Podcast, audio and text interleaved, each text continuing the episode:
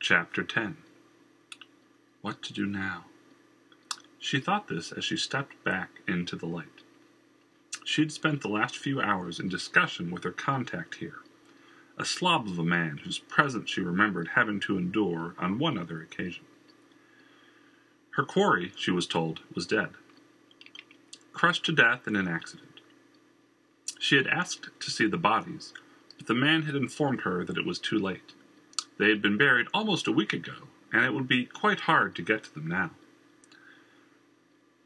She listened to the rest of the man's story, but it all sounded too convenient. She let him off the hook, saying she was going to take in the sights for a few days and then return back to Bothwell. The man had been all too eager to see her to the door, offering his apologies and asking that she give her best to her employer. She went to a tailor and purchased a vest and breeches for a young boy, then got a room at a nearby tavern. She paid her silver and explained to the barkeep in no uncertain terms what would happen to him if she detected anything amiss in her room while she slept or came back from her business. She entered her room and disrobed down to nothing, then shifted from the mercenary to herself.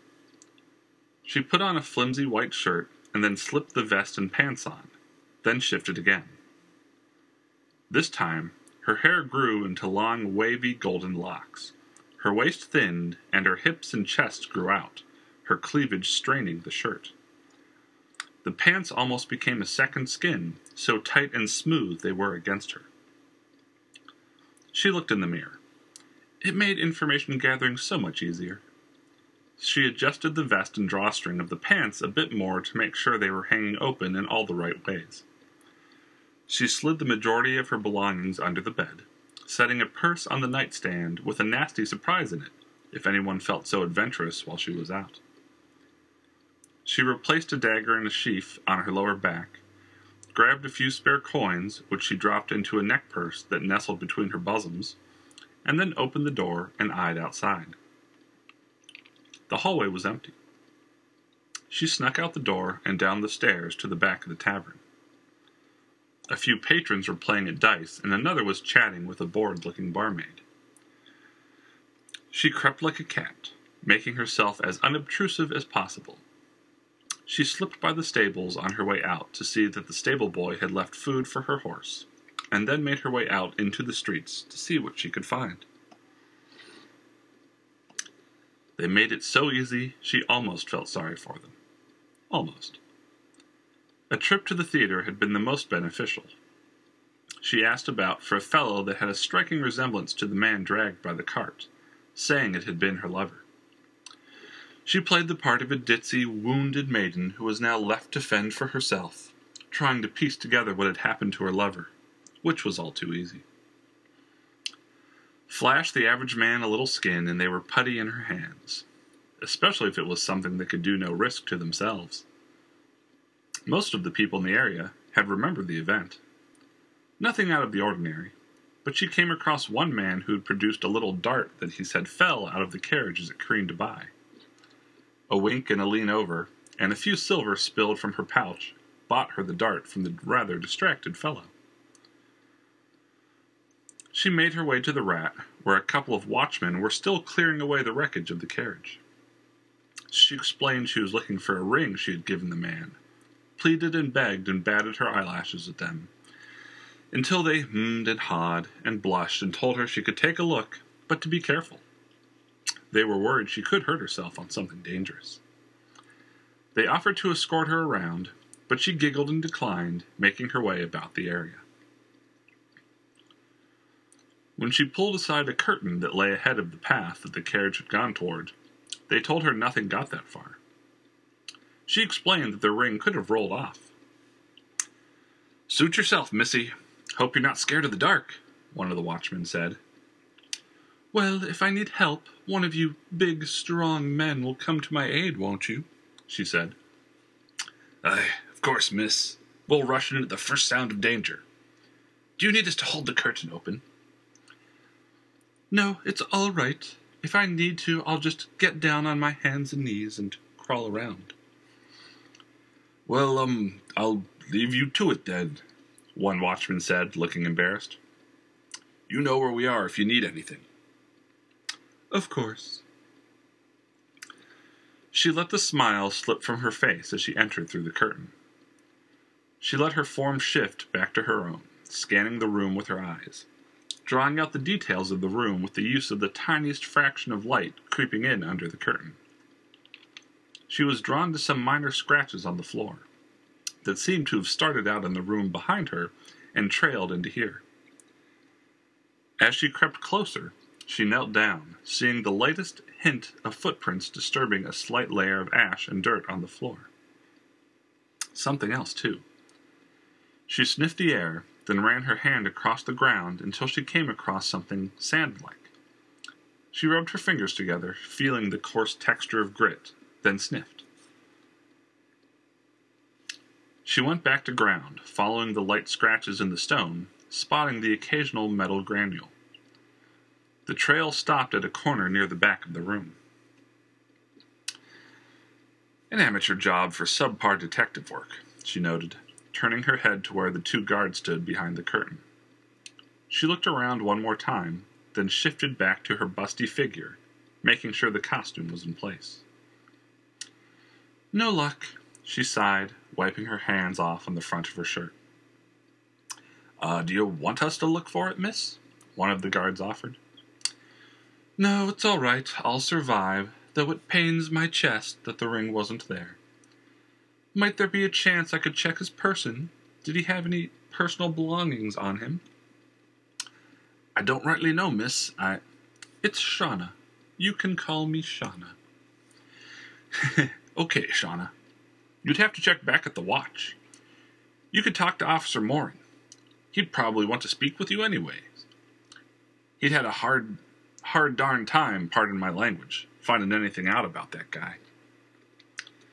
Oh, that sounds great. Would one of you two men accompany me back there? I just don't feel safe walking on these streets all by my lonesome. She batted her eyes and pursed her lips into a bit of a pout as she spoke. Certainly, Miss Shauna, we. Just Shauna is fine. Uh, I wouldn't feel right addressing a lady by just her first name. It's all right, officer. It would make me so much more comfortable, if that's all right with you. well, all right then, Miss Shauna, er, Shauna. It'd be our pleasure to escort you back to the watch. Ah, you authority types are just so hospitable in these parts, she said, offering a smile and giving each a hug. So are we ready? she asked, clinging to one of each guard's arms. Yes, ma'am. The trip to the watch turned out to be a great help. She found Officer Morin to be a bit of a dim fellow, and after talking to most of the watchmen she met at the place, she wondered how ever, anything ever got accomplished, let alone solved. Making up the background for the man found dead at the scene had been easy, as she pulled on the memories of one of her other various forms to answer any questions. The corpse took on a name, a background, occupation, friends. All from far away. He was an orphan, of course. And he'd been in town on business, scouting the market to see if it was viable to set up shop. They gave her a few coins that had been found on his person and told her where he was buried. She inquired about the two passengers in the cart, and when she said she wanted to pay her respects, they were all too happy to let her know where they were buried as well. It was a shame, really. Father died a bit ago, captain of the watch. Excellent fellow, that. Wife's asleep and can't wake up, some medical witchery. And then the son and daughter just die. Shame. They were related, she asked. She could tell he was lying, but why? Why mislead her? Was this officer playing dumb, or did he know something? She chatted him up a bit, learned that they were not really related, but they had been good friends. Her family had all died in a fire and buried in a mass grave since they had neither lineage or money. The girl had been taken care of by Christian and his family for the short time they had together, and the watchman felt like it was proper she got a former burial and the like, so they had laid her to rest in the Telpins family plot. When she finished up at the watch, she made her way back to the tavern where she was staying. She snuck back up through the stable, making her way to her room without being seen. She took off her clothes, shifted back to normal, then pulled her bags out from under the bed and dug out her adventuring gear from earlier. She pulled it on and shifted to Marcus, then went downstairs to eat. She spent a few hours talking and getting to know the regulars. No one struck her interest, so she returned to her room to get some sleep before she went back out for the evening. She awoke later that night, the moon already in full rise in the dark sky. She rose from her bed and shifted again. Her skin tone turned from tan to dark brown, almost a black hue. Her hairline receded into her skull until there was none to be seen. She shortened a little, and her muscles went from bulging to lean and wiry.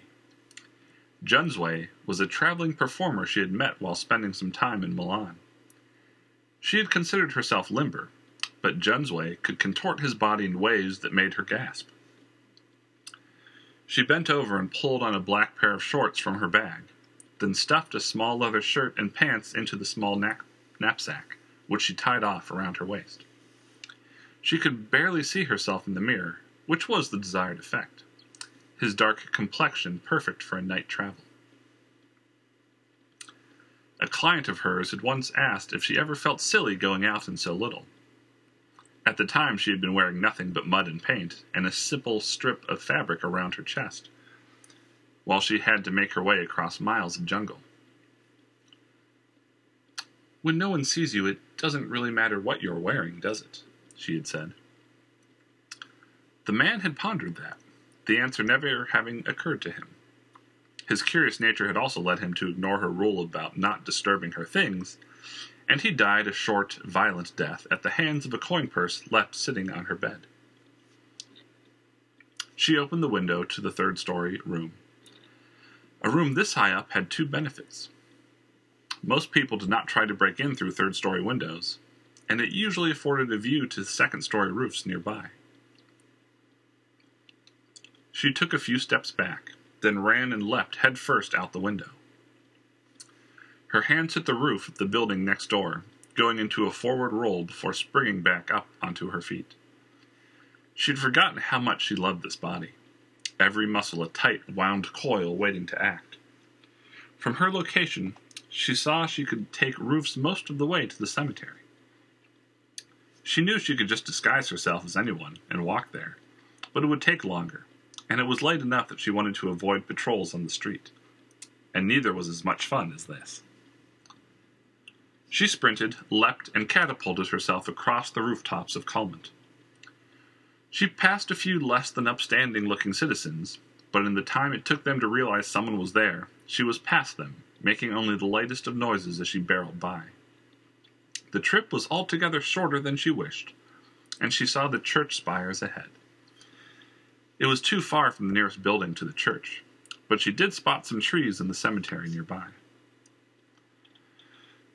Who hangs out at a graveyard at night? she told herself as she turned to line herself up with what looked to be the closest tree.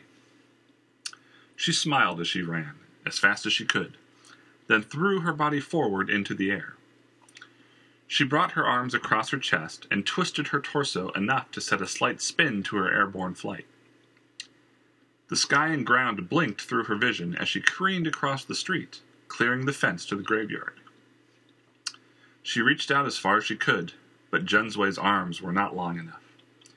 She felt fingertips scratch bark before she continued plummeting to the ground. She tucked and rolled, her shoulder hitting the ground first. She felt a slight dulling pain, then the crunch of bones breaking. She continued to roll half a dozen feet, coming to rest on a soft patch of grass near a series of headstones. She closed her eyes and winced. Then she got to her knees and crawled behind one of the larger headstones, lying against it away from the street. She let her body shift back to its native form, feeling her tendons in her shoulder start to stitch themselves back together, aligning the bones. The healing hurt worse than the injury, but she was used to it after the hundreds of times, nothing more than an inconvenient nuisance to her at best. Ten minutes later, she was feeling fine.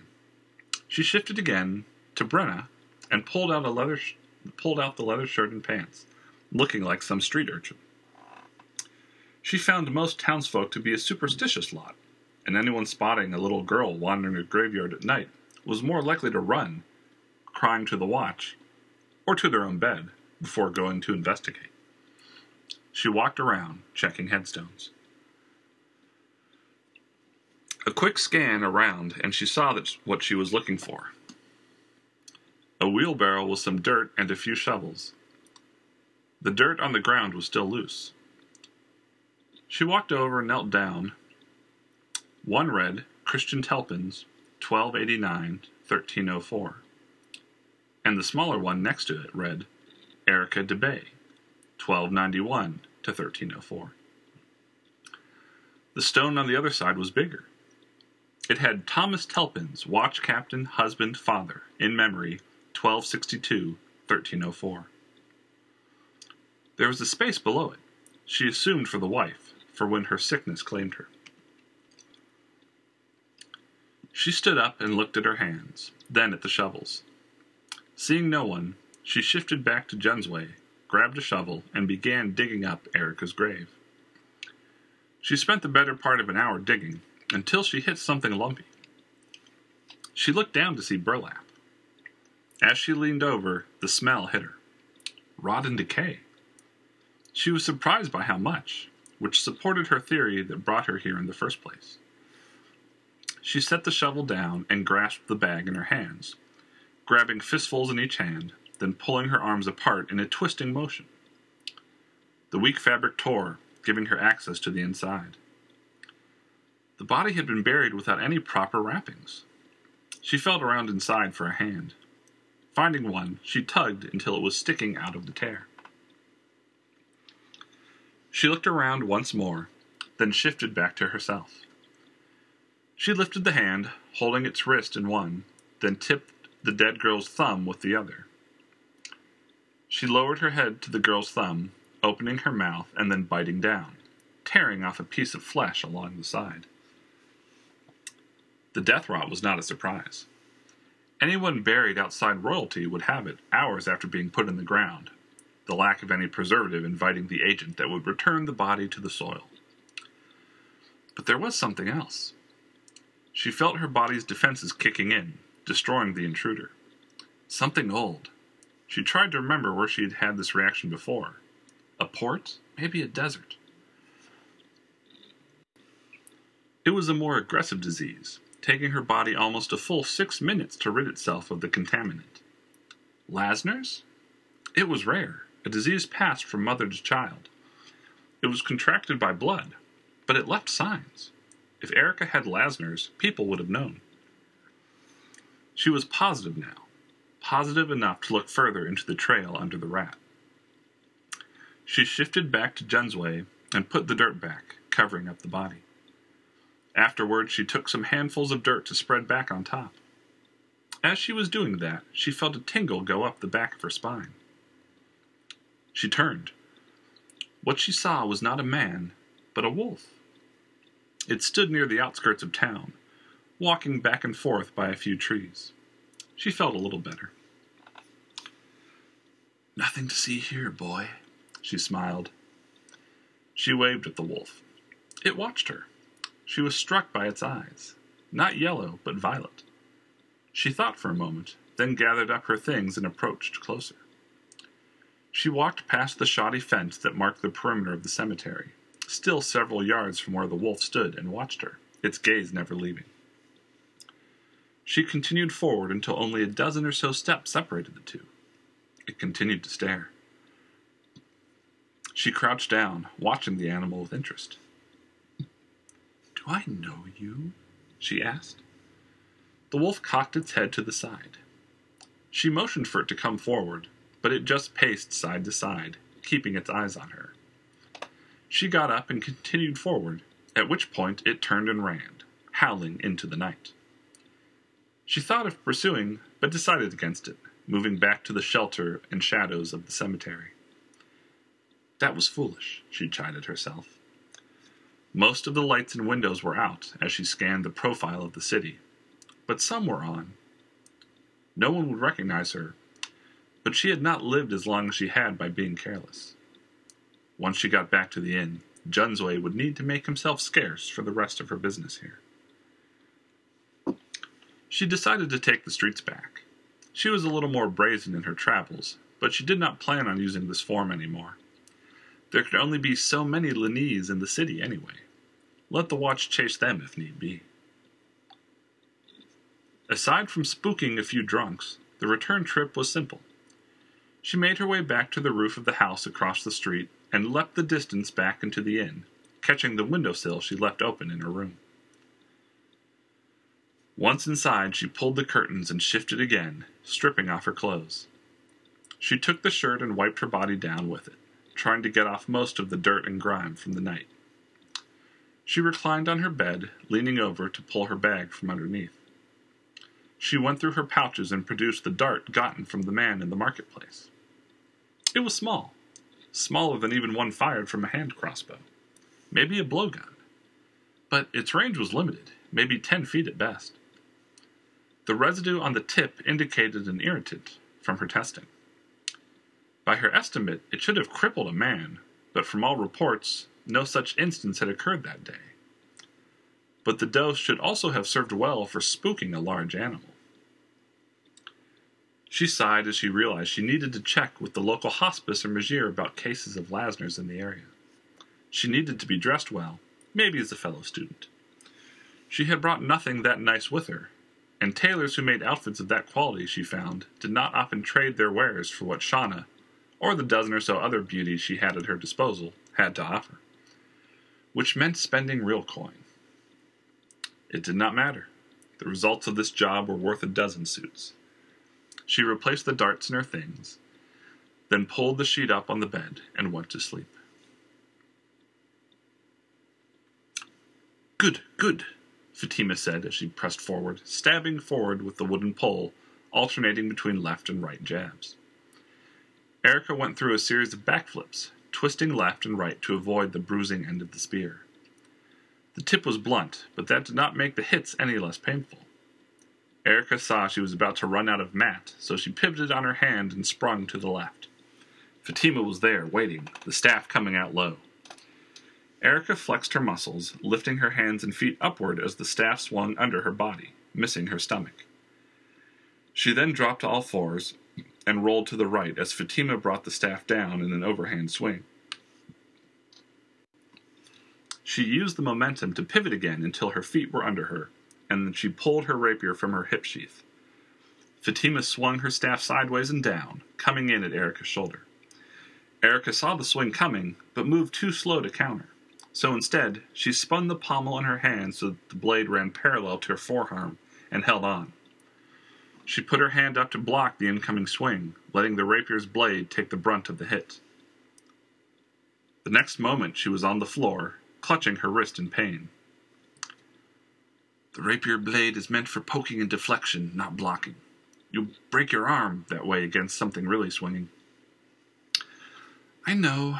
I couldn't get it up fast enough. Then you should be practicing footwork, not blade work. I know. Erica, listen. You small and, well, small. Small even for girl. All the training you learn still be very tough to beat big, strong man at your age. Body lack muscle.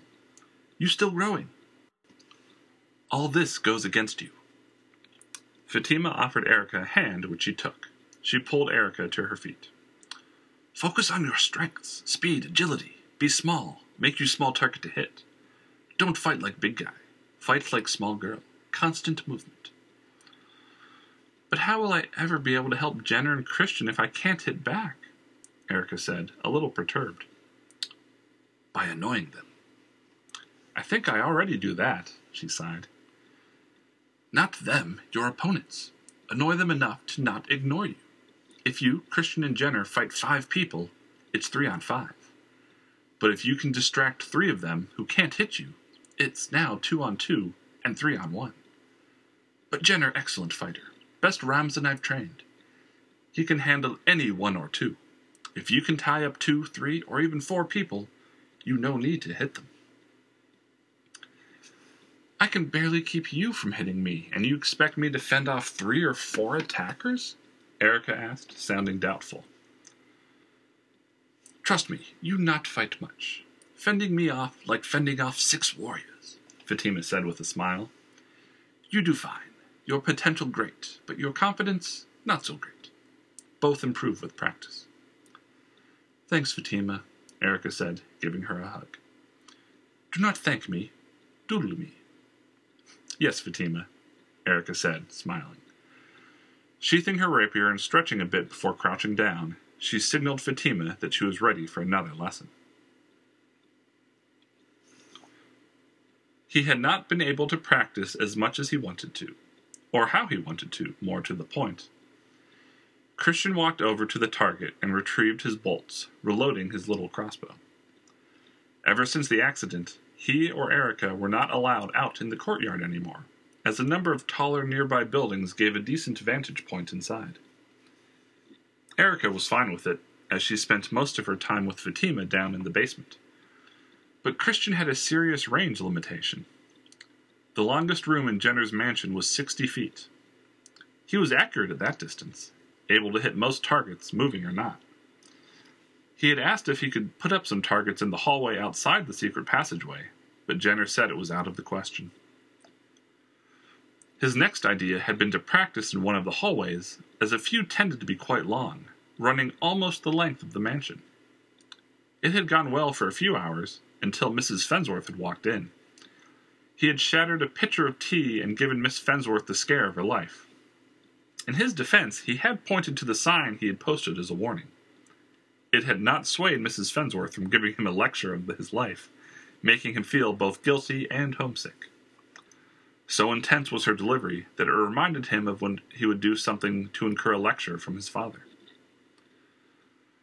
So here he was in one of the spare rooms, shooting at heavy padded bullseyes. Miss Fensworth had not been thrilled at anything being shot at the walls, but after speaking with Jenner, it was the only compromise to be found. Is there anything I can get you to eat? Melanie asked, sitting on a chair near the door, hands crossed on her lap smiling at Christian. I'm fine, really, he said. The blackberry cobbler you made for me earlier was excellent. Do you want another? No, er, yes, please, he said, sighing, looking away from her. Right away, it'll just be a few minutes, she said, getting up and spinning toward the door, heading out with a bounce in her step. Christian set his crossbow down and sighed, looking at the floor. He used to think Melanie was a little overbearing before, but now she was like his shadow. He thought she was a great girl and all, but he had a hard time giving her the attention she wanted with everything that was going on. Christian tried to clear thoughts of her from his head, redoubling his concentration. He fired off a few more shots, but decided it was for naught. From this range, it was just too easy. He took a breath and looked at the crossbow, then to one of the couches in the room. Maybe I should just sit down and get to know her better, he thought. All he ever did was try to occupy her doing other things, but maybe some actual face to face time would do more. He had never really seen if tutoring her had helped, as he had disappeared later that day. Ah, uh, that could do it, he thought, pulling the ottoman over to the couch, using it as a makeshift table. He left his crossbow on the table and then left, getting the supplies he needed from his room.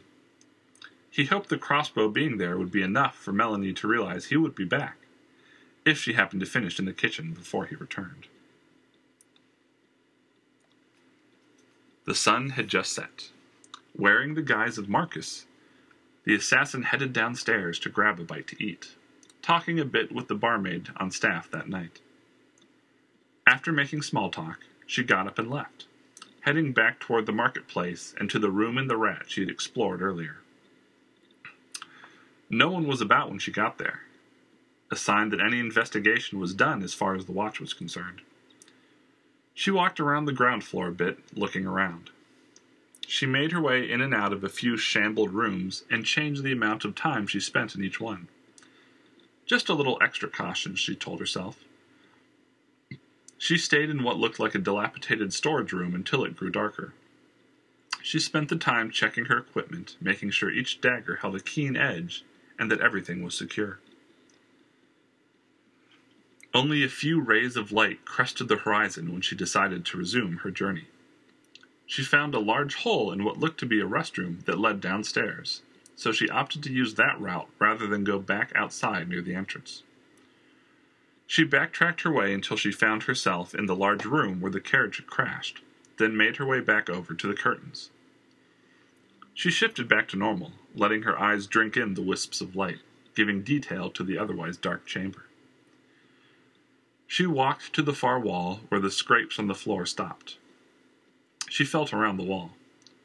Her eyesight showed minor spots where there was less heat than others, most likely due to being constructed near metal beams, or places where the masonry was thinner. A couple minutes of searching rewarded her with two loose stones, which she was able to manipulate. She listened, surprised at the craftsmanship when the floor began to pivot. Maybe not so amateur, she thought to herself, remembering her earlier statement. The floor came to a stop as she entered a new room. She tested the stones again, which spun and deposited her back in the room she started. She turned them once more, going back to the new room. She saw the trail pick up on the ground again. She theorized they had stacked whatever they had been pushing, based off the narrow trail and the footprints that were somewhat visible in the dust. Footprints that were not disturbed by the passing of whatever had been moved. The trail went on for a bit, though a few doors and hallways, until she found herself in what she thought was part of the sewer. It was pitch black. She closed her eyes, focusing more on temperature than light, blinking a few times. It made little difference. Only the barest outline of the hall became visible to her, the air cooler than the walls of the tunnel. The floor was damp as well, and any sign of the dragged object had blurred. No one or thing had been in the passageway for a few days, at the least. She started walking down one of the side hallways, hand on the wall, eyes shifting from the center of the hallway to the wall, back and forth. She walked for an hour before the tunnel ended, and she started traveling back up the other side of the wall. She noted the door she had entered from and continued past it. She walked for another thirty feet before her dedication paid off. She had almost missed it. Her eyes detected a slight glowing area of bricks. She had seen it enough to know it foretold of a room on the other side, its temperature giving the bricks around it a warmer hue, causing it to glow to her eyes.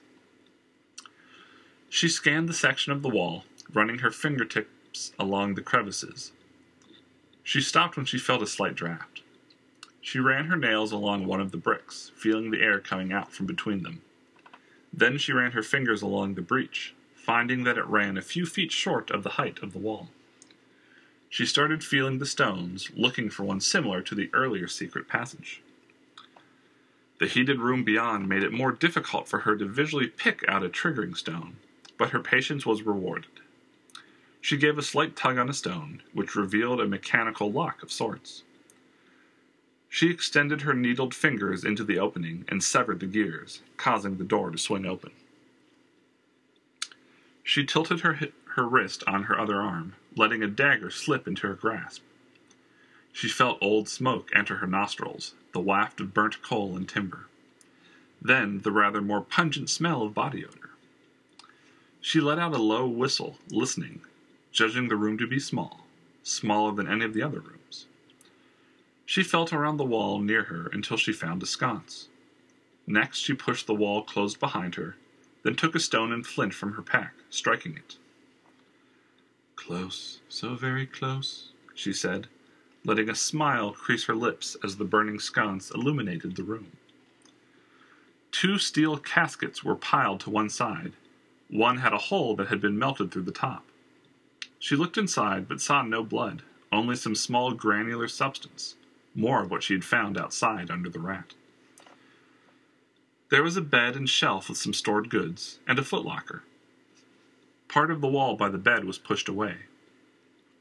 She walked over and stood by the bed, pushing on the wall. It swung open without a sound. She stepped over the corner of the bed and peered past the other hidden door, a wooden stairway leading somewhere above. She replaced the dagger in its sheath and went back into the small room.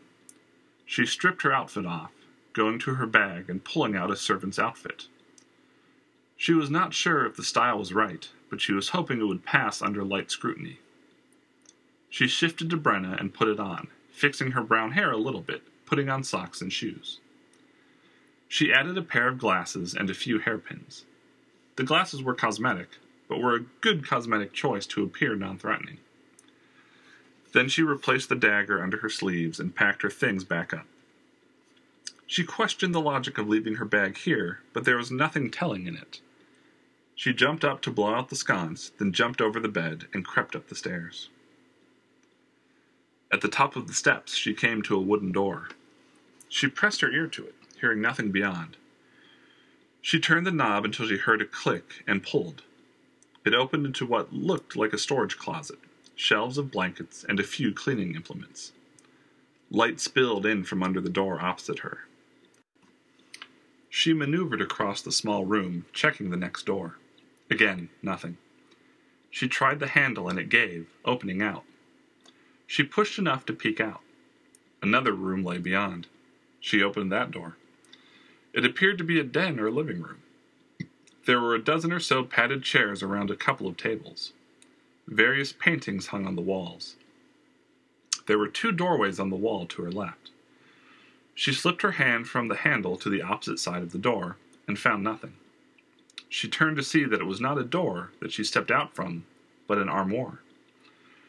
She looked around the perimeter of the armoire, spotting the latch she was looking for. She pressed on the latch again and again, scanning the vicinity of the room, until she saw part of a floral decoration move on an embossed arrangement of wooden flowers. She closed the door behind her, then stepped over to the flowers and pulled on the stem she saw move. The secret passage behind her opened with a click. She smiled. She checked the two doors, both unlocked. Listening, she could hear footsteps outside. Either a child or a young woman from the sounds of it. She went over and listened to the far door again, then locked it. She pulled one chair from a table and braced it against the unlocked door. Then she took another chair and laid it down in the center of the room, toward the middle, directly in front of the door she had left unhindered. Last, she went and sat down behind the door and waited. Hello, and thank you for listening to the World of Grey podcast. For any questions about the podcast or the books in general, email me at podcast at josephporthos.com. My two books, Fallen Throne and Dark Halo, are available for download on the Amazon Kindle store for the low price of $3 apiece. I don't output a ton of updates, but when I do release one, you can find it on Facebook at Joseph Porthos or on my website located at josephporthos.com. I hope you enjoyed today's chapter, and I look forward to you tuning in again next time. This is Joseph Porthos signing off.